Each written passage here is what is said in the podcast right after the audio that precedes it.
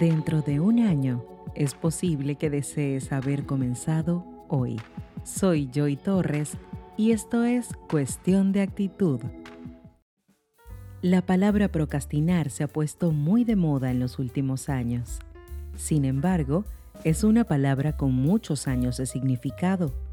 Tanto es así que proviene del latín procrastinare y significa dejar para otro día las cosas que sabes que tienes que hacer en el presente. Todos, en algún momento de nuestras vidas, hemos pospuesto alguna tarea importante simplemente porque tenemos pereza o porque no teníamos ganas de hacerla. Mejor mañana, pensamos, y en su lugar hacemos otras tareas más sencillas o que nos hacen sentir mejor. El problema es que el día de mañana llega y la tarea sigue sin hacerse. En definitiva, estamos procrastinando. ¿Te suena esto familiar? Y es que procrastinar forma parte de la condición humana. No es para nada una enfermedad.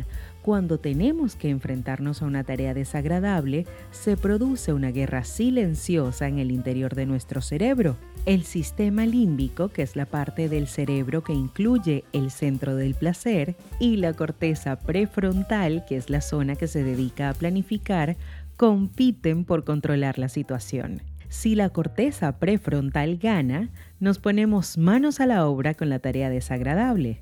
Sin embargo, cuando el sistema límbico se impone, postergamos esa tarea y la sustituimos por otra tarea que, aunque no es importante, sí nos genera placer a corto plazo. El problema de la procrastinación es que engancha y va mucho más allá. Aunque somos conscientes en todo momento que estamos haciendo las cosas mal, y eso nos provoca nerviosismo y sensaciones de culpabilidad, no somos capaces de parar y empezar a hacer la tarea importante. Esto ocurre por culpa de la dopamina que modifica las neuronas de nuestro cerebro y nos hace perder el control. Ahora que sabes que procrastinar va más allá de nuestra pereza, ¿qué estás dispuesto a hacer para vencer a tu mente? ¿Qué pasaría si comienzas hoy eso que has pospuesto por mucho tiempo? ¿Dónde estarías hoy si hubieses hecho eso que podías haber empezado ayer? Hoy es un buen día para comenzar. Y si aún te cuesta, quiero contarte que vencer la procrastinación es una cuestión de actitud. Crea una pequeña crisis. El famoso músico Wolfgang Amadeus Mozart logró completar muchas grandes piezas musicales a pesar de ser un gran procrastinador. Se hizo popular su anécdota para escribir su obra Don Giovanni en una sola noche. Lo hizo en la noche anterior de su presentación, dejando a última hora su deber. Pudo presionarse a sí mismo para completar el trabajo.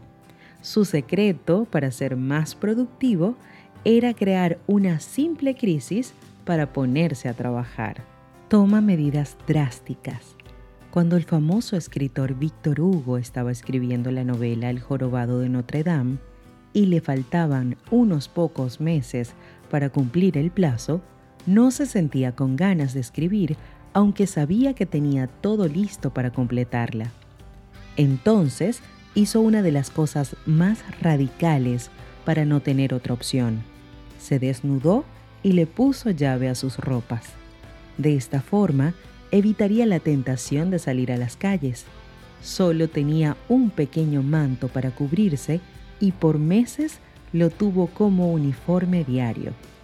El resultado fue que tenía el libro terminado semanas antes del plazo establecido. Logró vencer la procrastinación con una medida radical.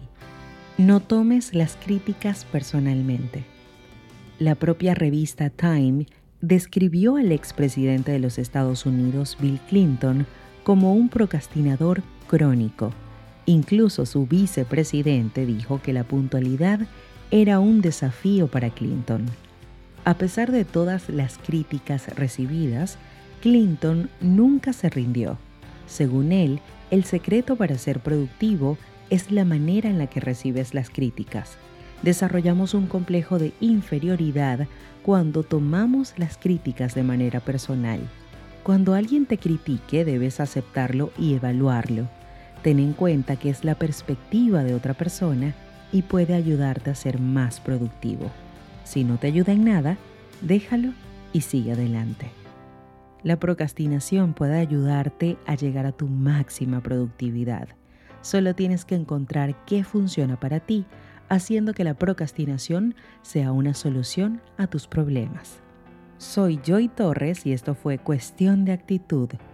Cuéntame tu experiencia acerca de la procrastinación a través de Instagram en @JoyTorresG.